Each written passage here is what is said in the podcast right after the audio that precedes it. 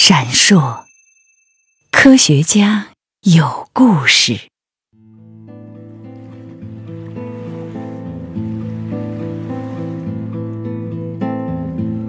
大家好，这套音频的上线时间是二零一七年的春节。那么在节日中，你会和谁在一起？如果身边没有谁，又会感到遗憾。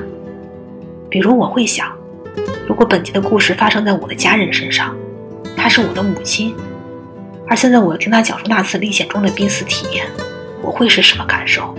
能不能听得下去？听完后会不会哭着冲他大声说：“我不要你再去那个地方？”但是有些事情总得有人去做，就像这个故事的主人公，中国林业科学家徐凤祥。他说那个地方那么好，我一定要去考察。如果哪次大塌方压了我还没有采集的标本，该有多可惜！所以对于他而言，命在后，儿女在后，西藏在前。在本集中，他会沿着第一集的墨脱历险故事继续向下讲。其中有三个地方比较特别。第一，他和死神讨价还价，说生命再延长三个月太短了。他还有几本书没有写，几个地方没有去，哪儿够？第二，为什么能生还？恶性疟疾曾是那个地方的绝症，他是第一个生还的人。除了自身强大的精神力量，另外不能忽视的是，当地独立营一名姓周的军医，找了全部能找的药给他用。第三，场景再现。生还后，他有两次前往墨脱考察，其中一次搭乘军区的黑鹰直升飞机飞越雅鲁藏布江大拐弯的时候看到的情景，竟然在第一次濒死体验中也见到过。最后有一个细节，当时他的家人在南京，即使收到病危通知要去找他，几乎是要从中国的最东到最西，然后换车、骑马、徒步。一路还有足够的幸运，没有遇到地质灾害，才能够看到他。以下为徐老师的第二次口述，在他昏迷后被送进医院后，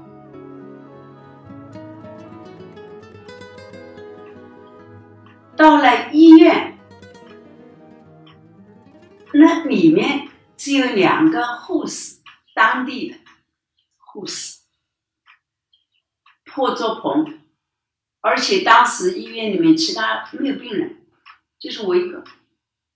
他们三个学生把我送到这里，那两个医生来看呀，高烧，嗯，四十四十一点五度，那就这个人就昏昏迷迷，昏迷了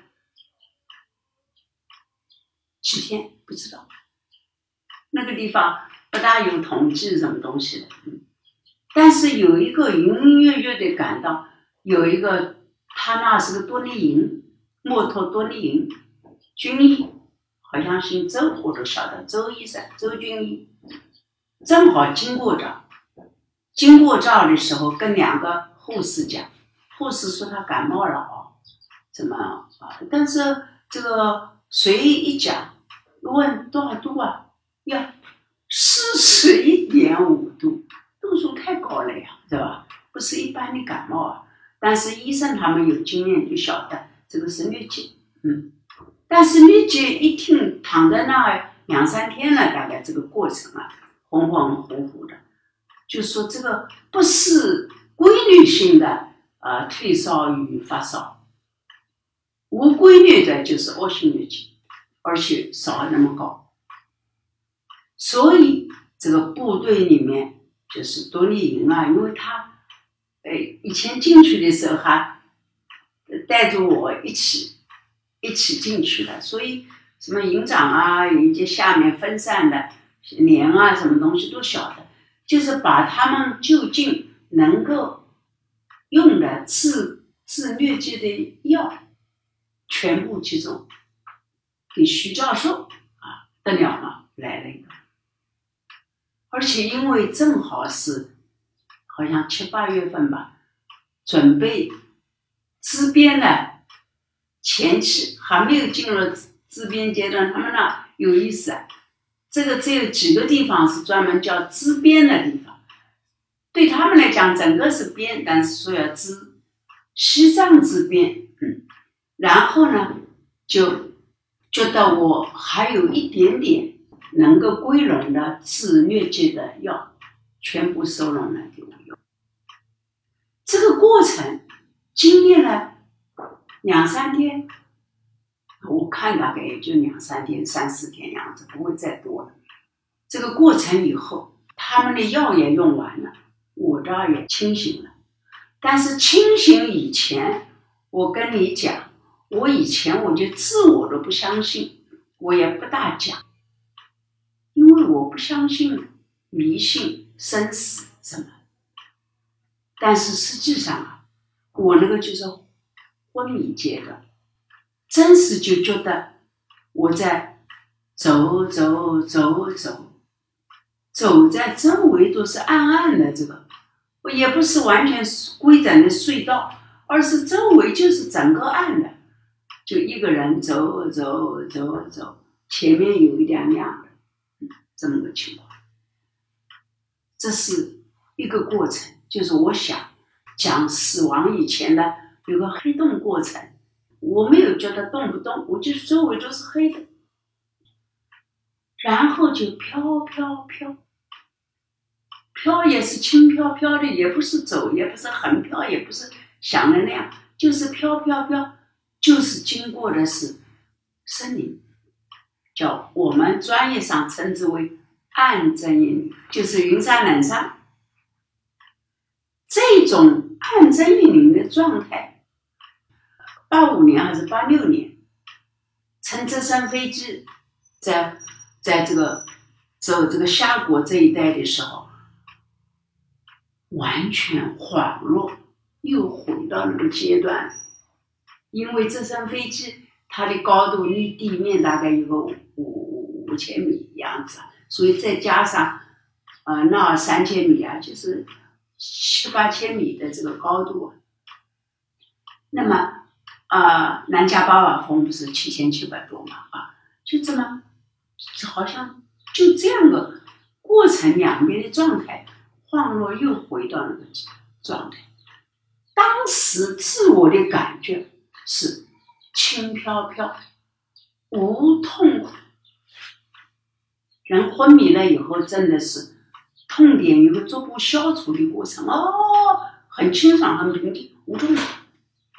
所以说老实话，人死了以后，多数人面部表情不一定是很恐怖、很难受。就是痛点消除的过程，实际上就是知识感觉就是少了的过程，就是很轻松，怎么怎么走，飘飘飘，飘到南京，飘到他们你呃饭堂兼大礼堂，当时开会的会场旁边，而且我。是一个人就站在旁边，很平静的站在旁边，看他们散场的时候，认识的人、不认识的人怎么走出去。走出去的时候，真是就是你是灵魂，所以其他人没看到你。假如说哎，徐凤祥怎么的啊？哎呦，他们谈笑自如，怎么走？我看到你们有几个认识的人。他是跳到了南京林业大学。食堂边上有个大礼堂啊，就是食堂兼大礼堂的这个散散场的情况。嗯，也看到我的家的宿舍的其他人家家里没有回到自己家，其他人家好像家里人家也不是你来了招待你欢迎你，不是就是家里非常安静的怎么怎么，而且还看。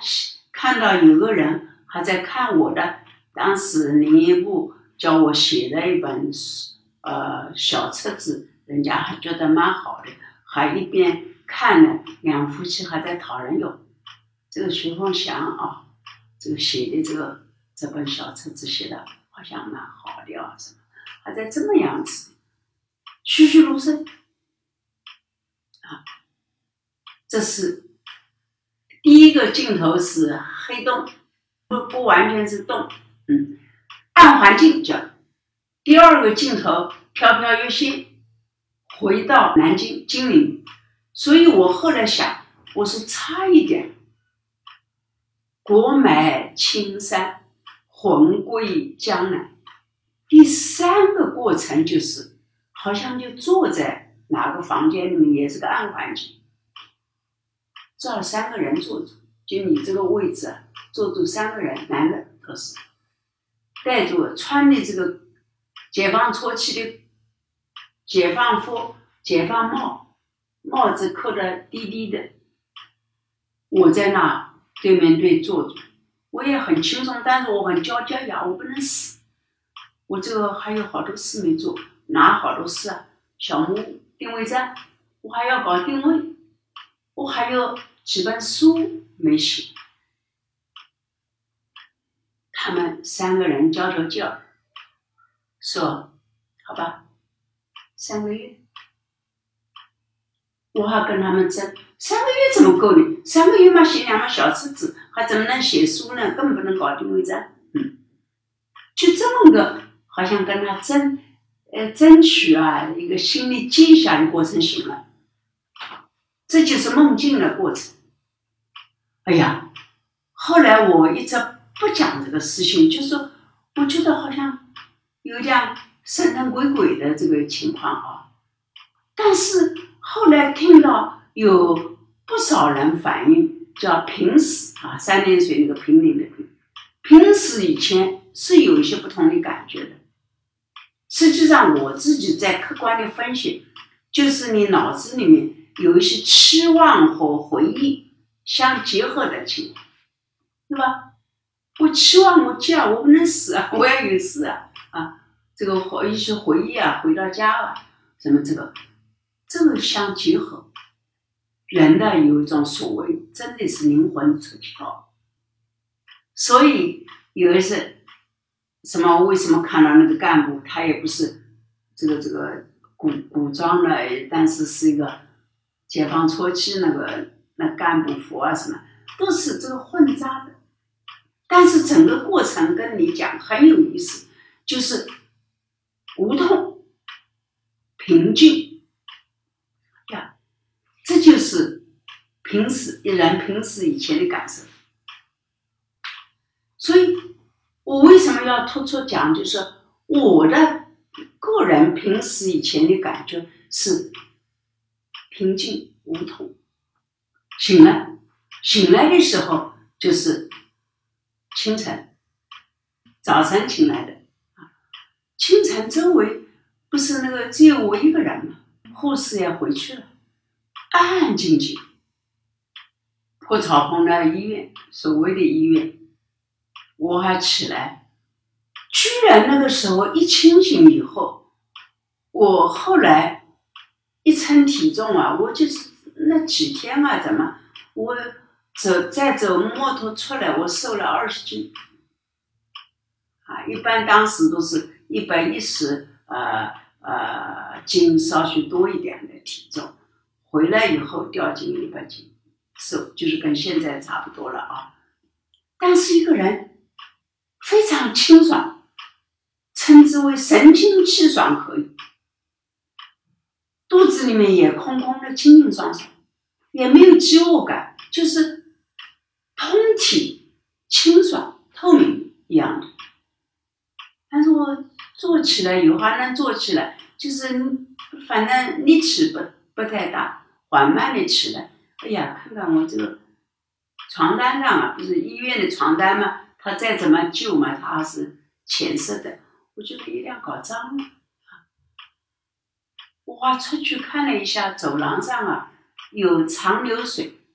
因为摩托那水多嘛，有管子接了有长流水，我把床单啊拿出去以后，我还在那洗洗搓搓。后来他们医生来了，呀，徐教授，你清醒了，你坐起来了，等等，就告诉我也在医院里面的。给我药啊，不存在钱的问题啊，就是能给你能治好治好了就很好了。我不需要在那好像休整了一两天啊什么，我就出来了。看到我的人都高兴。哎呀，徐教授你好了，都晓得，因为这个医院距离那个呃政府啊有一段距离，是上个缓缓的坡上来。后来就在这儿，我不能出去搞野外，嗯，我就跟他们三个人讲啊，一个就是你把我们前几天采的标本啊什么整理啊、换纸啊什么，然后附近再能采的。标本再去采一些啊，哎对，还要讲到，我是在木头，结果南京的反应，我的三个学生啊，两个藏族，一个汉族，汉族就是我在农牧学院园藏教学的学生，姓林，叫小林，嗯，他分到长途林业局嘛，一起来的。他呢，因为觉得是汉族，又是我亲自教的，那那两个藏族里面有一个是呃农牧学院的这个呃西藏大专班的管，嗯，都是学生嘛，嗯，就说他觉得呀，病得那么厉害，也他也不敢负这个责任了，是吧？所以就发了个电报回去给我们南京理大学。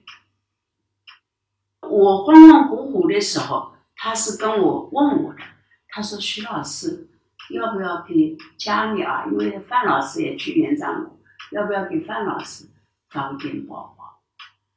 我说不行，我清楚，躺在医院床上。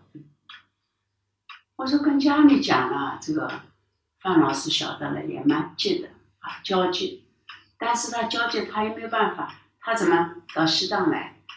他怎么又到西藏又到了墨脱？是吧？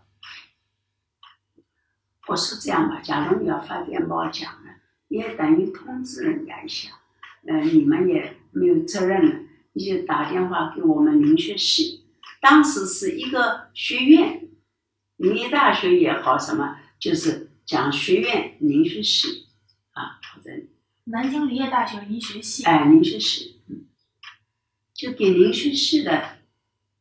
嗯，领导机构等于发个电报告诉他们，相当于病危通知。哎，病危通知。但是病危通知说句老实话，他们呢也没有办法，他跟你怎么联系啊？什么？我我也很理解。然后呢，就是就是我们当然市里有些地方已经知道了，嗯，大家都传了有。徐凤祥好像这次啊，他不是已经。好好几年进进出出了嘛，对吧？好像这次徐凤祥在在这个西藏啊，好像生病了。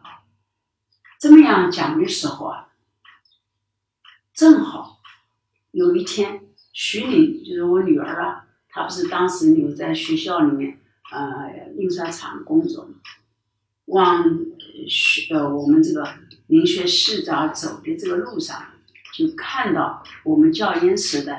啊，周老师，姓周的一个老师，都是认识的，就讲了。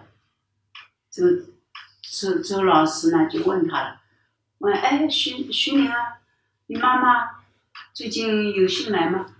他说没有。嗯，你妈妈可能可能在那生病了。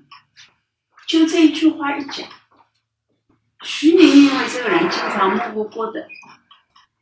在家啊，他很少流泪的，不像我这个人容易动情的人，他马上就眼泪就挂下来，因为对他来讲，就是一种这个感觉上就很不好，就是我妈出去以后到哪儿以后，从来没有讲过我有病啊什么东西，结果又不告诉家里，告诉单位。